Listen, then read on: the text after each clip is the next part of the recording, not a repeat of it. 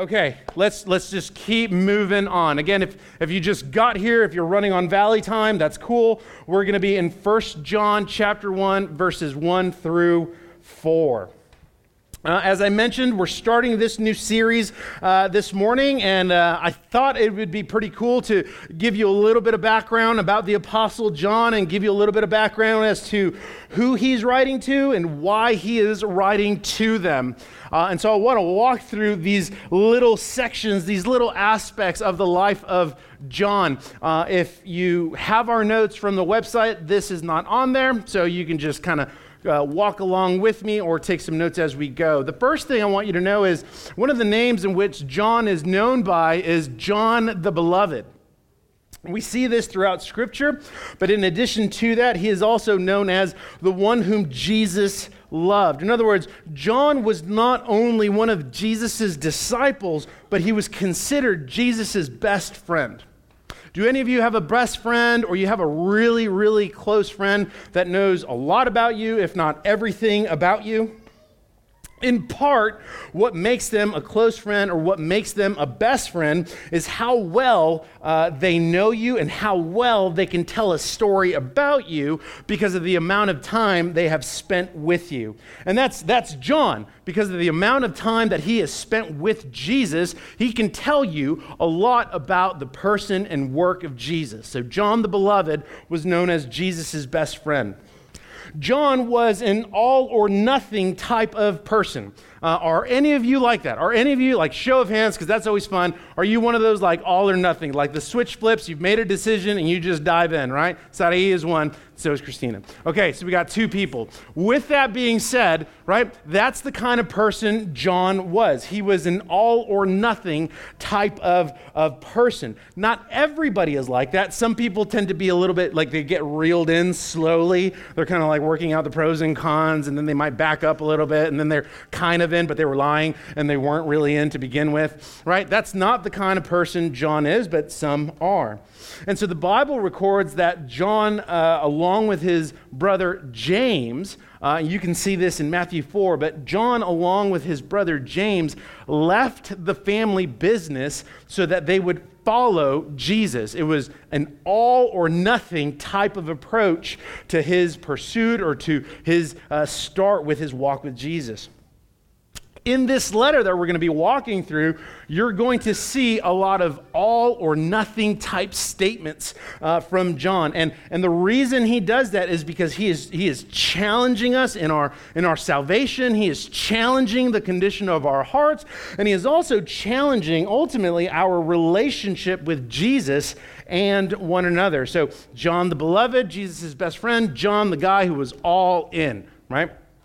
Number three, this is something that uh, I, I really wanted to share because I don't think we often think about this, but John said stupid things, right? Now, with that being said, have you ever said anything stupid or something that you regret, right? Like, everybody has, right? Uh, everybody has said something that they regret. Some of you are thinking about what you said this morning. And so, with that, John was one of those guys. Uh, and I often think that we tend to think that that was only Peter Peter was the one who put his foot in his mouth. Peter is the one who always wanted to fight. Peter was the one who said foolish and brash things, right? But it was also John. And so I figured, um, in light of all of these scripture references, I'd walk you to one, and this is in uh, Luke uh, 9. You could just listen to this.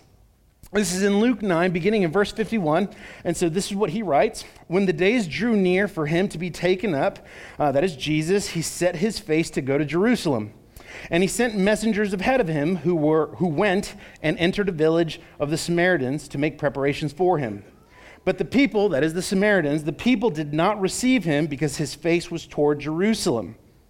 And when his disciples, James and John, the brothers, James and John saw it, they said, Lord, do you want us to tell fire to come down from heaven and consume them? But he, that is Jesus, turned and rebuked them. So here's what's happening, right? Uh, Jesus has his face set towards Jerusalem, and Samaritans are rejecting Jesus' notion of Jerusalem. And, uh, and we see James and John get kind of offended for Jesus, right? And so what they, inevitably, what they're saying is, hey, do you want us to just summon like fire and brimstone and you just want hell to come up and burn these people. And Jesus looked at him, looked like turned and looked at them and was like, cállate por favor. Like just no, no, that's not what we're going to do, right? Like he was rebuked along with his brother. He said foolish things. He said things that he regretted. Many of you, again, might be thinking of some of the things you said this morning, right? So John said some of those things. It's not just Peter. In addition to that, John and his brother James were known as the tag team duo the Sons of Thunder. Right? So you could tell they love to, to cause a little bit of trouble. They like to be instigators sometimes. Or maybe they, they thought uh, or they spoke before they thought. Like I could, I could relate to that. I'm one of four boys in my family. Uh, and this morning I was in an argument with my brother uh, because he, he, he doesn't have the best, or he doesn't always have a personality or a sense of humor. And so he sends me this message that was very low key, but I thought it was very serious. And as I'm like getting dressed, I'm yelling back and forth with my brother uh, because we're idiots. And, and so I, I get the whole Sons of Thunder thing, I think. Nevertheless, in this letter to the early church, uh, by this time, I should say, by the time that John writes this epistle, he's an older man, right? He's an older man. He is an older pastor. He's, he's anywhere between the ages of, of 75 and 85 years of age. He's walked through a ton. He is the last surviving apostle of the 12. And he is the only apostle uh, that was not a martyr, but he was persecuted. And so he's writing in the sense of like times are changing, things are happening all around him. His friends have all passed away. They, they weren't just, they didn't just die of old age. They were arrested, they were uh, persecuted, they were beheaded, they were murdered. And it's just him. And so some threats to the church are coming uh, uh, to his attention, and he wants to address a couple of groups of people. And we're going to talk about them in just a minute. But he wants to address a couple of groups of people, but he does so not from a position of anger. He does so with, with uh, the heart of a father, he does so with the voice of a pastor. And so, even though he is going to instruct and encourage and exhort and rebuke Christians, he does so out of love. He does so out of care. He does so because he wants the best for them. He does so because he wants Jesus to be at the center of everything they do, think, and believe. And so, as I mentioned, he, he writes to a couple of groups of people. And, and two of those groups that I want to highlight, I believe, kind of interact with our time today. And so the first group of people that, that, John, uh, that John is writing to are, young Christians. See, around this time, there's already about second, or there's about second and third generation Christians. And when I say young Christians, I don't necessarily mean in age, but it does uh, pertain to young in the faith that they have not been following Jesus very long. And so he writes to young Christians who are questioning Christianity or questioning the person uh, and work of Jesus. And to an extent, that's not necessarily a bad thing. They're coming to these uh, conclusions or they're having questions about who Jesus is and what Jesus has done. And so that's not necessarily a bad thing. The challenge, however, is that many of these Christians are what the Bible records as lukewarm that they aren't all in. They have one foot in, one foot out, that they're indecisive. And so John wants to address them. And that might be some of you where you kind of have one foot in, one foot out in terms of who Jesus is and, and, and fellowship with one another and what is the church and all of those things and, and the, the teachings of God's word. You might have one foot in and one foot out. Uh, your life tends to be marked not by all or nothing, but yeah, but. You know what I'm saying?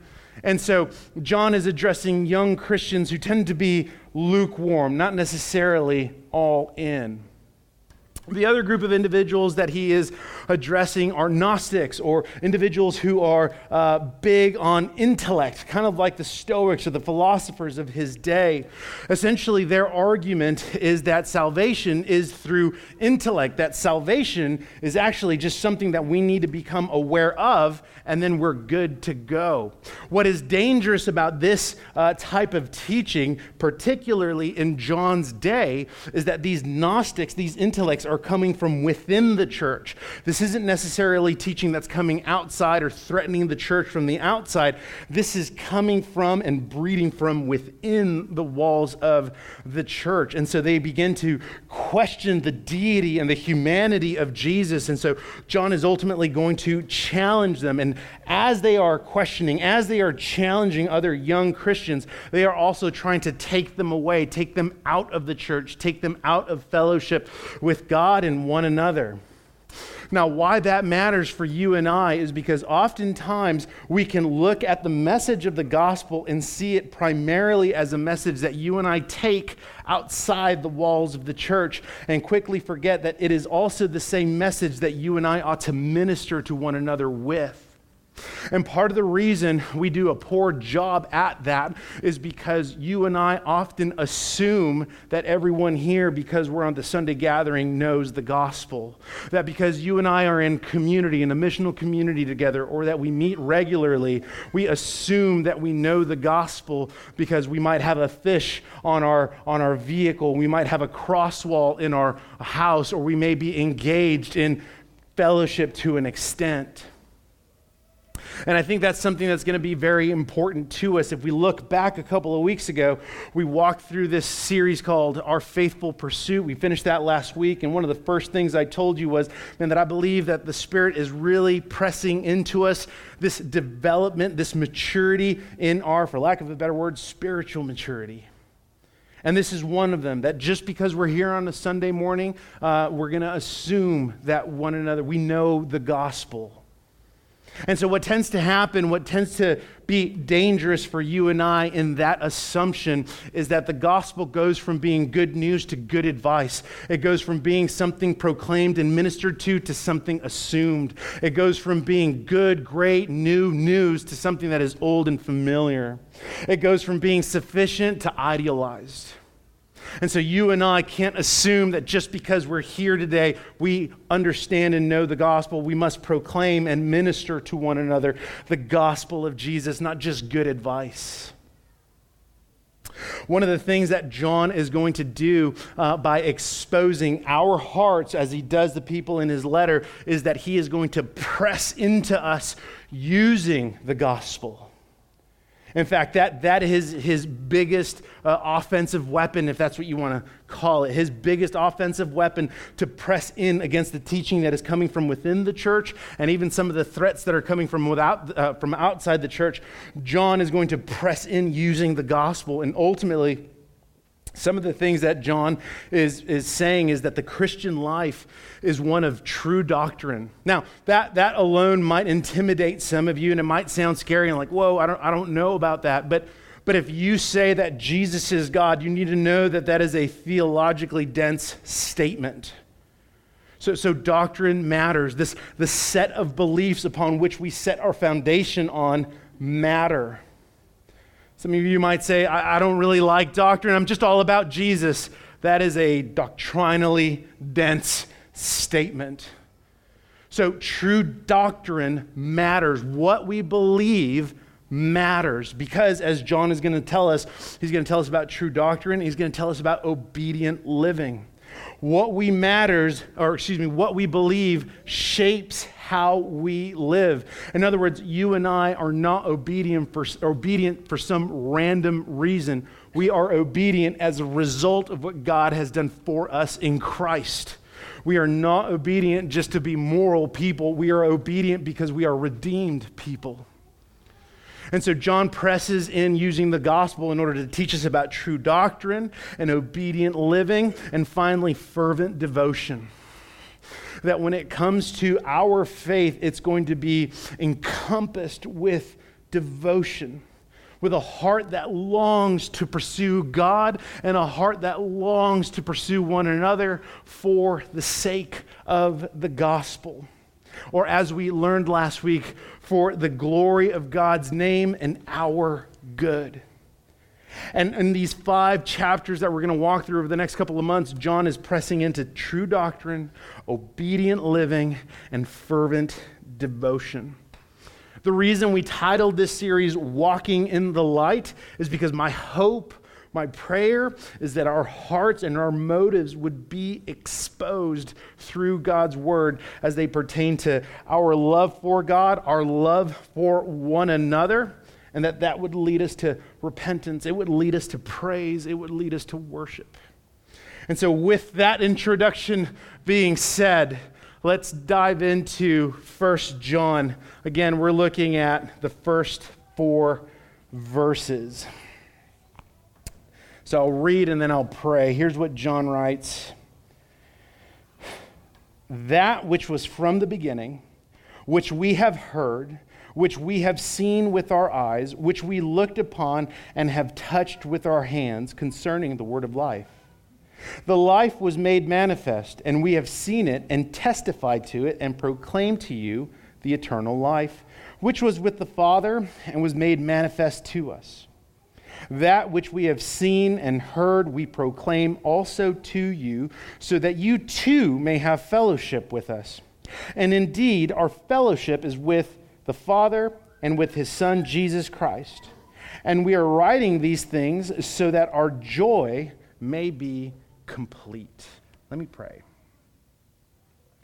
God, as we come before you in worship, uh, as we come before you in worship, Lord, would you would you expose our hearts through your word? God, that those who, who, who know Jesus would come to know him better this morning. That those who, who don't know Jesus would come to know Jesus this morning.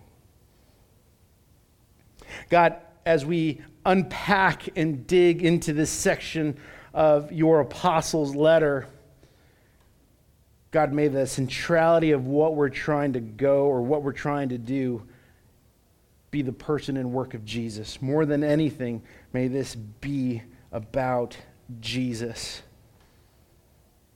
God, we thank you for this opportunity to worship alongside each other.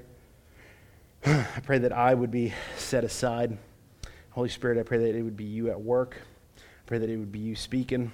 I pray that you would do a work in the hearts and minds of everyone who's here. Um, we know that you're present. We're just asking that you would, uh, in addition, be at work. So we ask these things in Jesus' name. Amen. Amen. I got to drink coffee. Okay.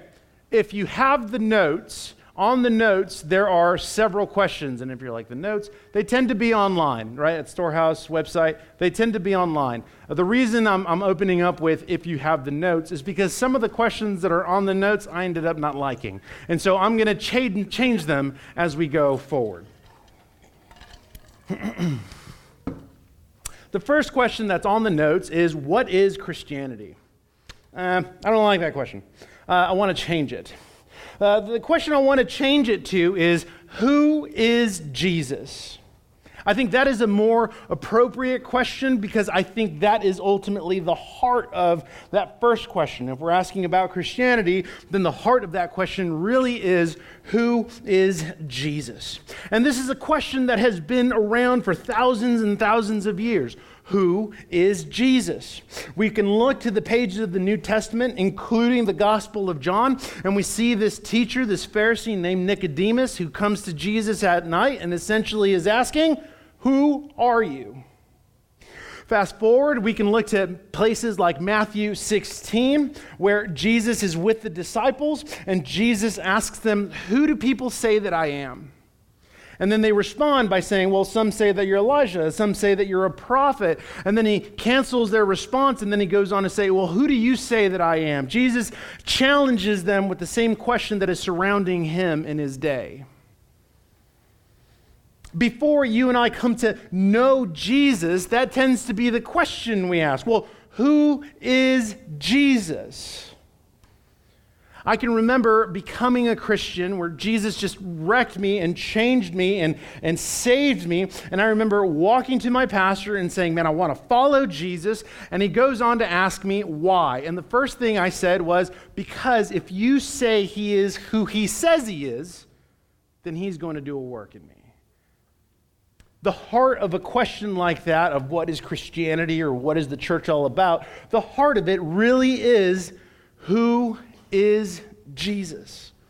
And if we are left to our own understanding, we can come up with some pretty bizarre and odd conclusions.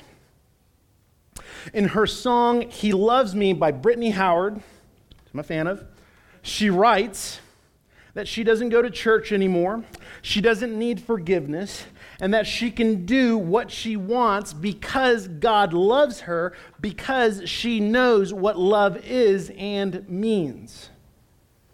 And while it may sound bizarre, that may not be too far from what we thought previously. And if we're honest, it might not be too far from where our thinking sometimes goes. But more than anything, not so much about the question, it's not so much the question about the church, it's not so much the question about what we do or the things that we do, but who Jesus is and what he does. You ever seen the movie Kindergarten Cop with Arnold Schwarzenegger? It's one of like the best movies, right? I love it. In fact, it goes down as number one on his list.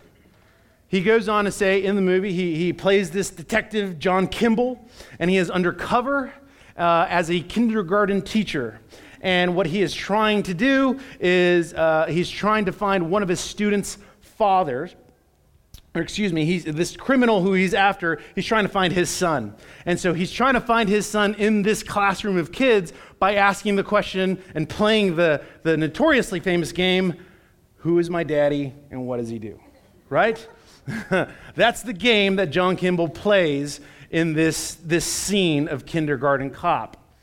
Much like, we're not going to necessarily play a game, right? But nevertheless, that question of who is Jesus or who is the Father significant.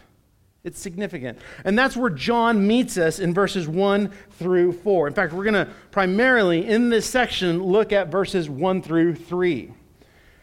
And so the first thing that John tells us is that Jesus is historical. That's the first thing that John tells us that Jesus is historical. Look at verse 1.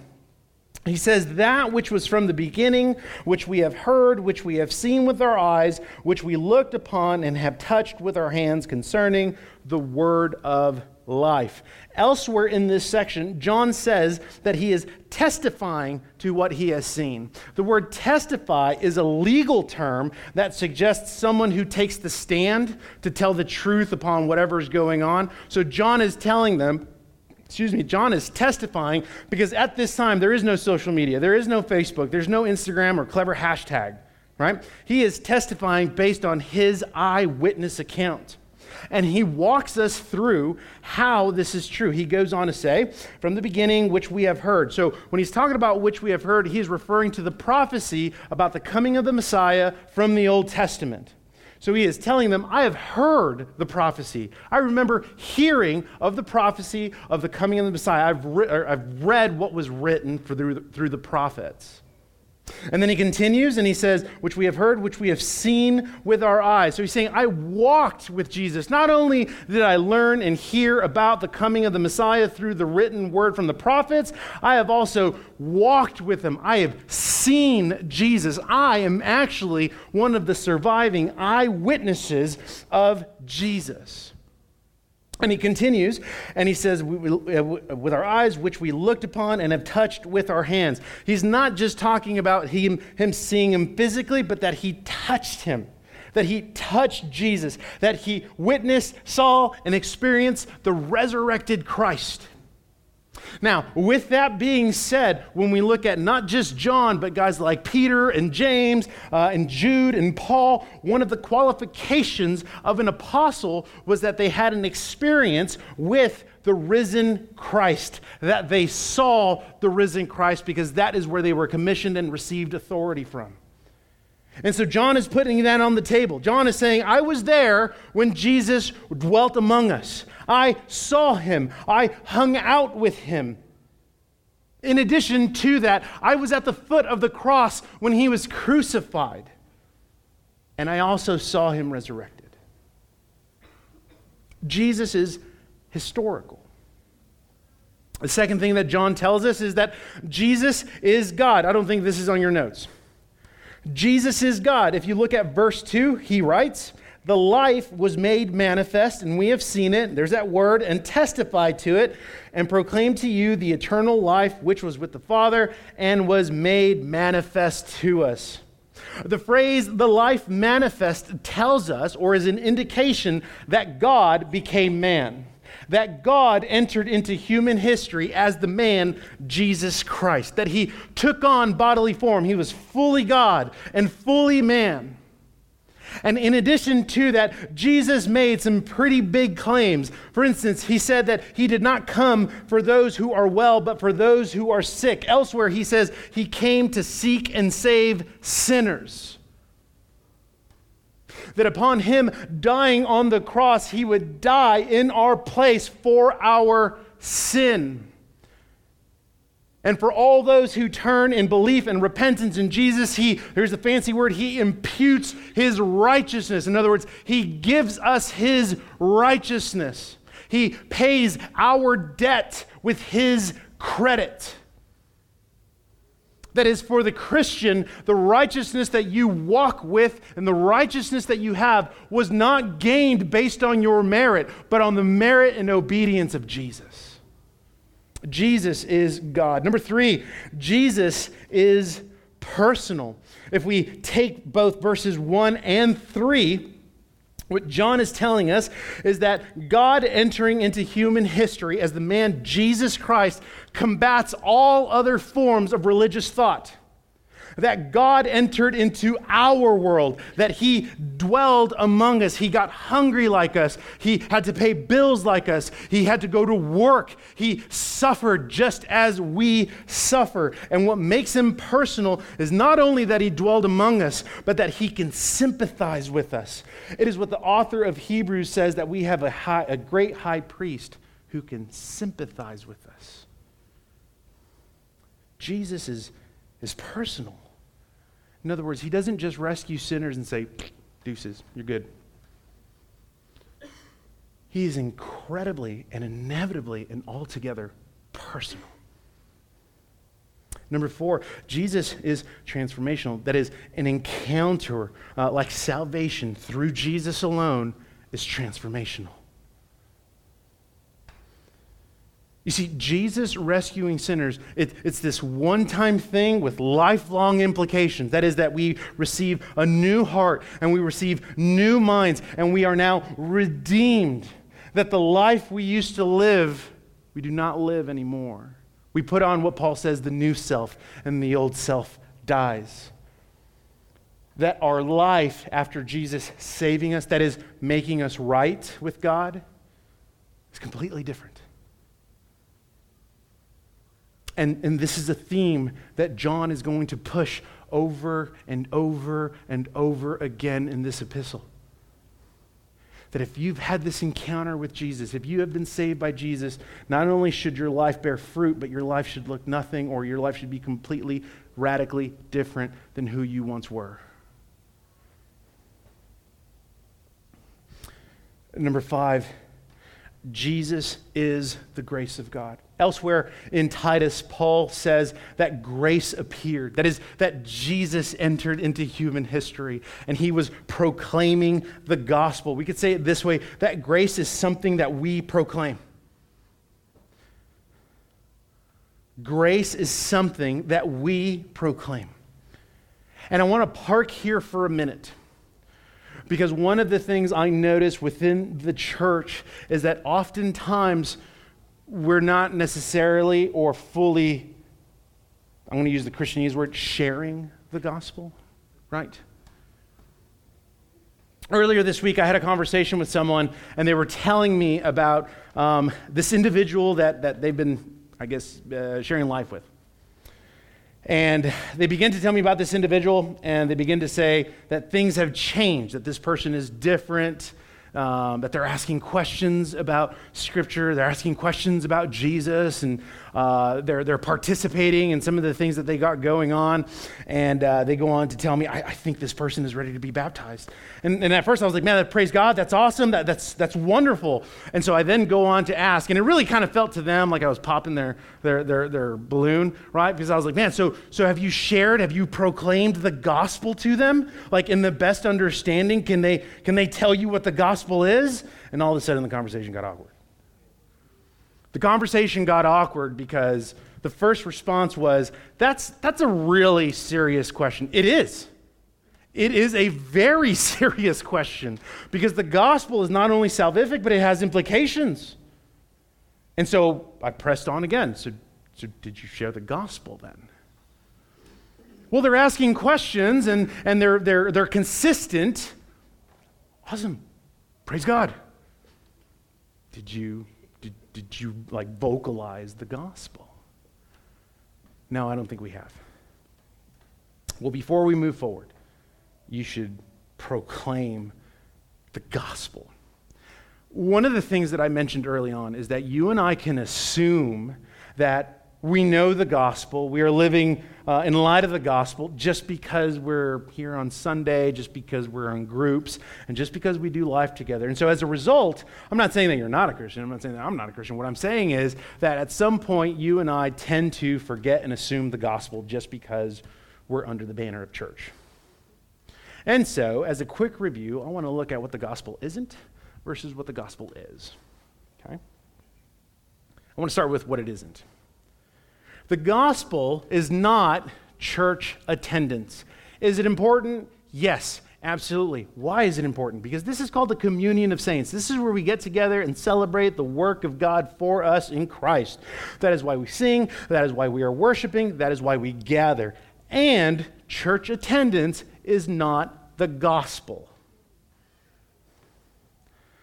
Being a good person is not the gospel.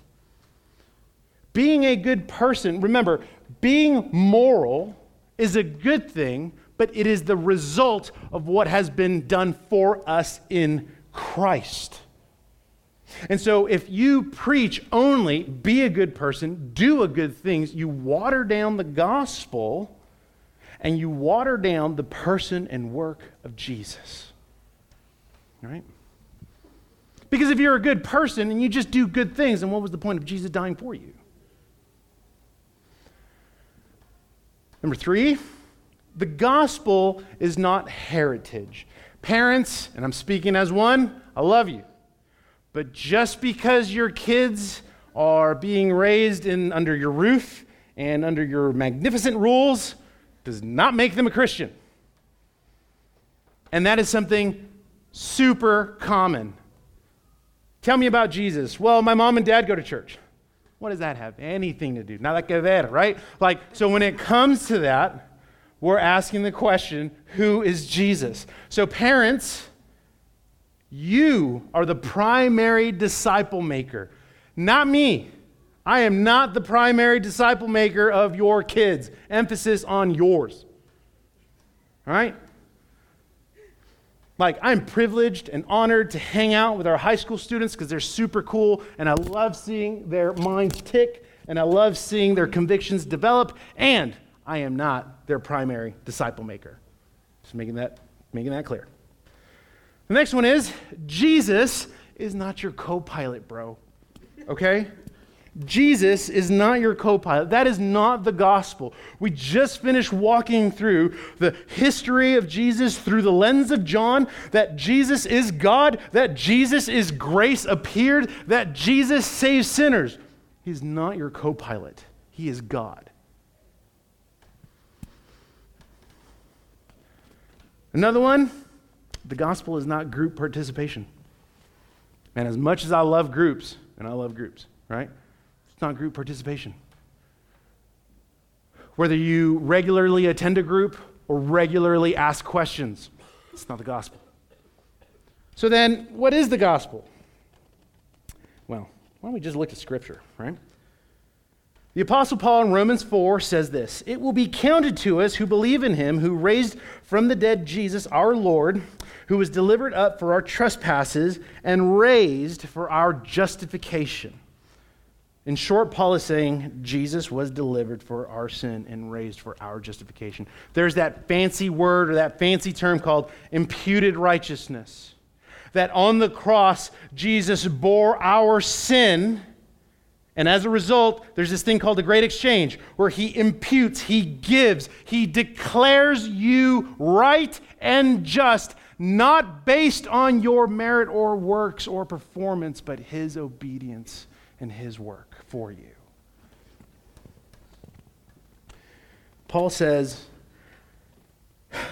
that not only did Jesus dwell among us, but that Jesus is God and we are sinners and we need a Savior. The gospel is that Jesus died for sinners, that Jesus forgives sinners, that Jesus redeems sinners, and that Jesus transforms sinners. That's what the gospel is. And so, whether it's with our closest friends who don't know Jesus, or whether it's with one another, we must proclaim, as John says, we must proclaim the gospel of Jesus Christ to one another and those who don't know. So, if you got friends who are asking questions, praise God. Man, encourage them to keep asking questions and keep bugging them with the gospel. If you got, if you got friends who are curious, and, and maybe that's some of you, you're here today and you're like, what's this whole Jesus thing? Man, let me tell you that Jesus loves sinners and he entered into human history so that he would die for sinners on your behalf, in your place, paying your penalty, and offers you the free gift of salvation. Preach the gospel, proclaim the gospel. That is what is at stake. Moving forward. I can't remember what the next question on your notes is. I think is what does Christianity accomplish? Also, dumb question. I don't know why I thought of it. See, regret things. Okay? The next question I rather pose is well, then, as a result of the gospel and as a result of who Jesus is and what he does, well, then, what is he for? What is he after? Jesus, and this is in verse 4. In fact, let me just read it. And we are writing these things so that our joy may be complete. Jesus is for our joy. I want you to hear that. Jesus is for our joy. Over the last five weeks, uh, man, I've, I've, I've, again had the honor uh, and privilege of, of getting to hang out with many of you. And over the course of those five weeks, we get into to, to the question like, hey, man, how's your heart what's going on, right? And oftentimes, uh, over the course of, these, of this season, some of the questions that keep coming up, or excuse me, some of the responses that keep coming up tend to be responses of, of a lack of joy. I'm just trying to figure things out. I'm just trying to do my part. And uh, man, I'm not going to, one, one said, I remember, uh, I'm not going to bed with joy. I'm not waking up in joy one of the things that we need to first begin to define is, is joy. Because joy is, is not an emotion, joy is a condition. Here's how I would define it joy is our anchor in God's promises despite our circumstances. Circumstances, good or bad, are always going to change, but the Word of God doesn't. That brings comfort to you and I. That doesn't mean it's easy, right? What was the motto at the beginning of the year? Simple, not easy, right? Joy is defined, or joy is our anchor in the promises of God despite our circumstances. Circumstances, good or bad, happiness or sadness, are all temporary. Joy must be what walks us through each one of them, right? It must be what walks us through one of them. And so when we begin to talk about joy, if you're like, man, then I, then I want that. Whether, whether you're a Christian and it's just a hard season right now, or you don't know Jesus and you're like, tell me about that joy. Okay, here, here's what it is experiencing joy begins with Jesus. If you're going to walk away with anything today, I want you to walk away with that. Experiencing joy begins with Jesus. Now, that unpacks this entire sermon because we just walked through who Jesus is and what he does. And in a moment, we're going to walk through how to cultivate that joy. John gives us a couple of things. Experiencing joy begins with Jesus, not our worldly or selfish satisfaction, but satisfaction in Jesus. In those same conversations, I'll begin to ask people about their joy. And the caveat is that I begin to ask them about their one on one time with the Lord and then one on one time with, with other Christians. And much like the question about the gospel, this is where it gets awkward. Right? Much like the question about the gospel, this is, this is where it gets awkward. And so that's what we're going to step into. Because the next question is if Jesus is for our joy, and experiencing joy begins with Jesus, well, then how do we cultivate joy? And John gives us three things. Again, these are going to be repeated throughout our time. And of these three, I want to focus on two. Nevertheless, and I think the reason John repeats these is because he's, again, exposing our hearts, maturing our understanding and you and I are trying to embrace simple but not easy. So, how do we cultivate joy? The first thing that John tells us is that we cultivate joy through the assurance of faith. In other words, what we do now impacts how we view eternity. I want you to listen to uh, the author of Hebrews. This is Hebrews 10, verses 21 and 23. We're going to read a lot of scripture right now. This is what he says. Since we have a great high priest, that is Jesus, over the house of God, let us draw near with a true heart in full assurance of faith. With our hearts sprinkled clean from an evil conscience and our bodies washed with pure water, let us hold fast the confessions of our hope without wavering, for he who promised is faithful. Cultivating joy in our assurance of faith doesn't necessarily begin with us. It begins with Jesus and what he has done for us because he is the one who is faithful. Additionally, throughout Hebrews, the author encourages us to hold fast to the assurance of faith by looking back at what Jesus has done for us. In fact, that's his entire argument concerning the assurance of faith. He is saying, You will persevere as you look back to what Jesus has done. Are you discouraged? Look back to what Jesus has done. Man, does it feel like you're alone and isolated and you're just getting beat up? Look back at to what Jesus has done so that you may persevere moving forward. Elsewhere in Ephesians 6, Paul goes on to say that part of our assurance of faith and our perseverance comes through prayer, not just between us and God, but for one another. Our assurance of faith begins with how we live now because it impacts how we view eternity. And what that tells you and me is that our life right now matters. It matters. We're not just living to die, we're living to be more like Jesus. Number two, we cultivate joy through fellowship with the people of God. Again, in verse 3, let me actually scroll up. He says, that which, that which we have seen and heard, we proclaim also to you, so that you too may have fellowship with us.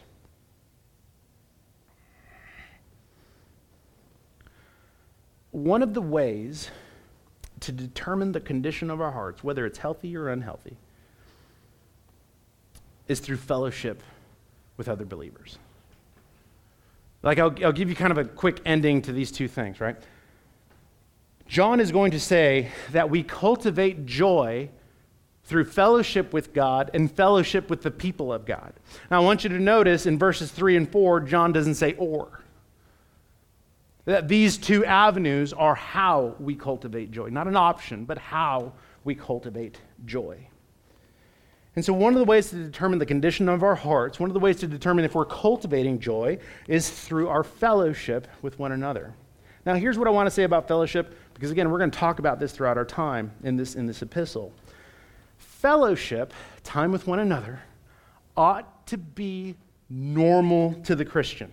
Like, I don't know how else to say this like simply. Like, uh, in other words, like this is a simple statement. Fellowship ought to be normal, right? I'll give you an example. When I've taught group leader workshops or even member classes, and we get to uh, the area of, of our groups, right? That's, this is a good example, I think. And so we get to the area of groups, I'll ask, hey, what's your experience with group life? And so people will share their experience, and then I'll say, so what do you do in groups? And inevitably, many of those Christians are like, well, we study the, we study the Word of God together. We, we pray for one another. We, uh, we fellowship. And I'm like, okay, yeah, I mean, you're not wrong. What else? Uh, we, you know, they'll quote like Acts 2. We gather in one another's homes. We break bread. Like, no one talks like that, right? And, and, and so I'm like, okay, okay. I mean, again, not wrong. And then it kind of ends, and they're like, well, I don't, I don't know what else you want us to, like, there's, I don't know what else to say, right? We're there for one another. And then I'll rephrase the question in an odd way, I think. I'll rephrase the question by asking, What do, I'll say it this way, what do non believers do? Oh man, they hang out, they go to the movies, they're at the pub, they're at one another's houses. Like all of a sudden, it's like super separate. Right, because Christians don't go to the movies, and Christians don't go to one another's houses, and Christians don't go to Roosevelt's, and Christians don't do other things. Fellowship ought to be normal to the Christian. Yes, it does include Bible study, and it does include confession of sin, and it does include us praying for one another. You can go to James 5. Yes, it involves all of that. And sometimes I just want to have an argument about the difference between mewithoutYou and thrice. If you don't know who they are, they are bands and they play music. That's all you need to know. But that's the thing, right? Like, it's normal it's normal. Fellowship ought to be normal to the Christian. And so, with that being said, much like that first instance of what the gospel is versus what the gospel isn't, I want to walk through the caution. And, i and I say that carefully. Uh, I want to walk through the caution of, of ministry formality and actual fellowship. And the reason I say ministry formality, and I want to be cautious with this, like these aren't bad things. Sometimes we just make them to be the main thing. You know what I'm saying?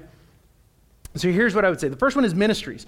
Churches, uh, lots of churches, we're not uh, immune to this. Churches love programs, churches love ministries, fellowship this, fellowship that, uh, sewing, something about baskets, all of these other things, ministries, ministries, ministries. And that's cool. Ministries have their place because every church culture is going to be different.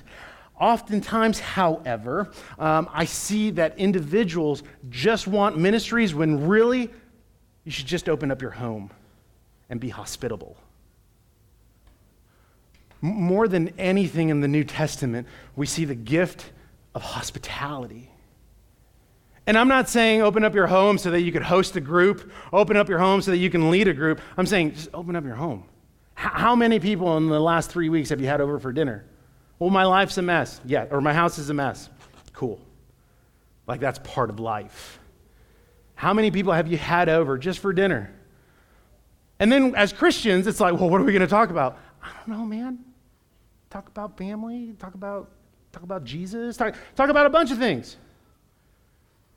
Ministries are not bad. Obviously, we're not opposed to them as we have several avenues for them. However, I don't want ministries in our church, I don't want that to be the primary avenue of fellowship. I want it to be hospitality. I want our homes opened up. Well, it's really uncomfortable. I know. There's the gospel. Right? Number two, or Betty, let me, let me go back. And I just want to be clear on that. Ministries aren't bad. I'm not knocking them. Again, obviously we have some, right? But if you're not opening up your home, if you're leaving it to pro- programs, if you're if you're just excusing hospitality so that a structure can take care of fellowship, that's not what the Bible calls hospi- hospitable, right? I've had uh, people tell me, I had one individual tell me, uh, hey, I have a group of people who, uh, who want to have a Bible study. Okay, cool. So, when can you schedule this, this Bible study, and when can you be there to teach it? And it was in the fall, and I remember saying, like, I don't, I don't have time. I don't have time to do that. Uh, not right now. And so the individual then goes on to say, Well, so what do we do? I was like, Why don't you hang out with them and open your Bibles? And then they said, What are we supposed to study? I don't know, man. Pick a book, make a decision, right? And, and then ask, What is Jesus teaching us? That's all I got to say about that, right? Like, ministries aren't bad. Uh, it's just not the only thing, right? We want to develop a culture of hospitality more than anything. Number two, theology versus relationship. Now, I'll be the first to tell you, I love theology. I love diving into theology. I love reading old dead guys. I love being a nerd about theology. And sometimes uh, theological nerds are jerks, right? Uh, and 1 Corinthians 13, Paul says, Hey, you can have all the knowledge you want, you can have all the faith you want, you can have all these wonderful gifts, but if you don't have love, you're nothing but white noise. You're a loud gong. Right? Theology, like ministry, certainly has its place, and our theology shapes how we live, absolutely. And at the same time, we shouldn't use that as an excuse to uh, pull away from relationships just because this person or that person isn't as theologically sound as you think you are. And so you forfeit relationships because your best friend is a dead guy from the 1700s. Right? So cultivate relationships. It, it, actually kind of points us back to hospitality. The next one is, is what, I, what I see within fellowship within, within the church is, is complaining. It's, it's, should, it's, it's not the way I would want to do it, or that is community. It's not the way I would want to do it. I would want to do it differently. I don't like this method. I don't like this philosophy. And so there's this great deal of complaint surrounding community. And what James tells us is that there is this war raging inside of you because of your sin. And so rather than investing, you complain.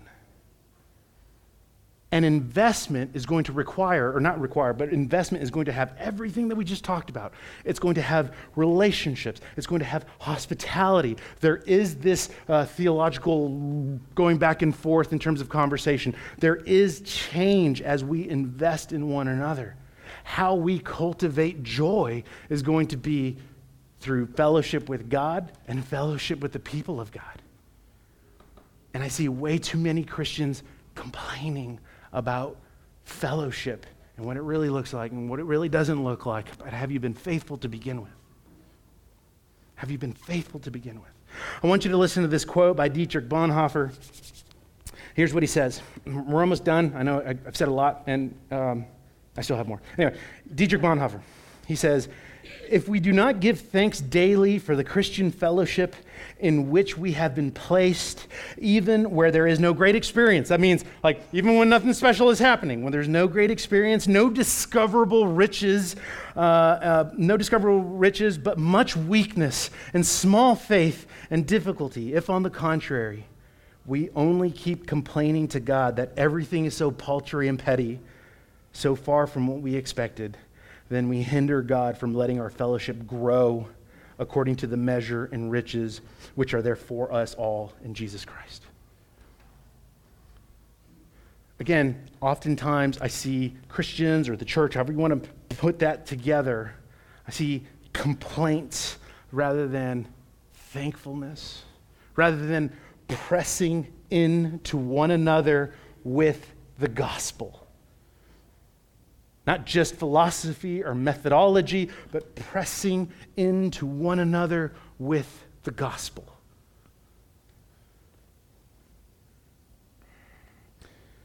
Number three, fellowship with God Himself. And actually, let me go back to fellowship with the people of God. Again, not knocking the mysteries that we have, not knocking that we have theological nerds, loving all that. It's just that's not all the purpose of fellowship isn't programs. The purpose of fellowship is so that we would cultivate joy. And again, John presses into that with the gospel. So when we fellowship together, like for instance, we're going to respond in just a moment through communion, that is an avenue of fellowship. It is so that we would cultivate joy, not just the next order of service. It is so that we would cultivate joy. When we gather, whether it's in missional communities or we gather just because we're bored and we want to hang out with one another, it's so that we would press into one another and cultivate joy. Number three, fellowship with God Himself. Fellowship with God Himself is only possible through Jesus. Remember, that's, that's what all of this opening sermon starts with. Experiencing joy begins with Jesus. So we've unpacked who Jesus is and what Jesus does. Now we're unpacking how we cultivate joy. It is through the assurance of faith, it is through the fellowship with the people of God, and it is through fellowship with God Himself. The best way I think I could explain that is actually by reading Jeremiah 15 16. This is what he says Your words were found, and I ate them, and your words became to me a joy and the delight of my heart. Is the word of God the delight of your heart? Is the word of God the delight of your heart? My fear is that we neglect communion with God because it's just not a priority. Well, I'm busy, so is everyone else. That we lack communion with God because we, we lack understanding. And I get that. I get that. That's, that's why we actually provide avenues so that we can ask questions and go back and forth with one another so that we would cultivate that joy and that understanding. Absolutely. So if you're like, man, I just lack understanding, then, then come talk to me, get connected to a group, ask all of the questions, do all of the things. We lack communion because maybe we won't articulate it this way, but because God is a genie. When things are great, deuces. When things are rocky, we're rubbing that lamp. God, where are you? Why haven't you listened to me? Why aren't you saving me and rescuing me? See, in our communion with God, we grow in our understanding of God. We recognize our depravity. We depend on God. Scripture is the Word of God, not a self help book. Scripture is the Word of God, not a self help book. And in the next vein, or in the opposite side, one of the questions I often get is, What is a really good systematic theology? And my response is, Have you read through the entire Bible yet? If the answer is no, go do that first. John is essentially pressing the question Where are you at, Christian? If we are going to cultivate joy, because experiencing joy begins with Jesus, if we're going to cultivate joy, then it begins with God Himself and the people of God. Christian, does the joy you long for begin with Jesus? I'm going to ask you that question one more time. Does the joy you long for begin with Jesus?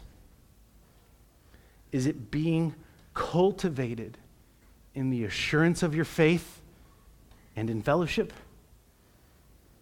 Remember, John doesn't give us or, it's and. My encouragement to you is to begin begin your response with repentance. Enter into that time with God and with one another right now, today, so that you would repent of sin, so that your eyes would be fixed on Jesus and so that you would cultivate joy in fellowship with God and in fellowship with one another as we respond to the Word of God. And if you're not a Christian, here's, here's what I want you to know. I want you to know a couple things. Number one, I'm really glad that you're here. Thank you for hanging out with us. Seriously. Jesus saves sinners and is ready to pardon all who turn to him in belief and repentance. More than happiness, you receive joy. More than simply a life that is better, you receive a life of redemption. Church, does the joy that you long for and the joy you wish others to have begin with Jesus? Let's pray. God, I know I am not the only one who who tends to think about uh, whether or not I am experiencing joy. Sometimes that is because the season that I'm in personally is really loud. Sometimes that is because I've allowed distractions to simply be louder than your word. But I suppose what tends to be encouraging right now is that each one of us experience some of those things. Each one of us experiences whether or not we are actually experiencing joy. And this morning, you, you, through John, you point us to Jesus, that, that joy begins with Jesus. That cultivating joy begins with communion with Jesus and communion with one another. Those are two biblical indicators, or those are two biblical uh, tests to see the condition of our heart. And, and if we're honest, God, we, we forget about you and your gospel almost every day. So, God, we, we're going to just put our sin on the table. God, we're going to put our sin on the table, be completely exposed, be completely vulnerable before you. Not so that we would be better Christians, but so that we would be repentant ones. God, whether we know you or not, everybody longs for joy. And through John, you encourage us, you teach us, you exhort us that joy begins with Jesus. So for the Christian, may we, may we remember the grace, your grace for us through Jesus. God, and for those who don't know Jesus, may they be wrestling with and respond to the question well, who is Jesus? And Holy Spirit, would you do a work in them? Would you make Jesus known to them this morning? Simple, not easy. God, as we move forward, we're, we're going to move forward in response. And we begin our response not just through prayer, but, but tithes and offerings. God, this is where we give you our stuff so that we are not controlled by it so that we do not give it credit, but that we give you all of the glory.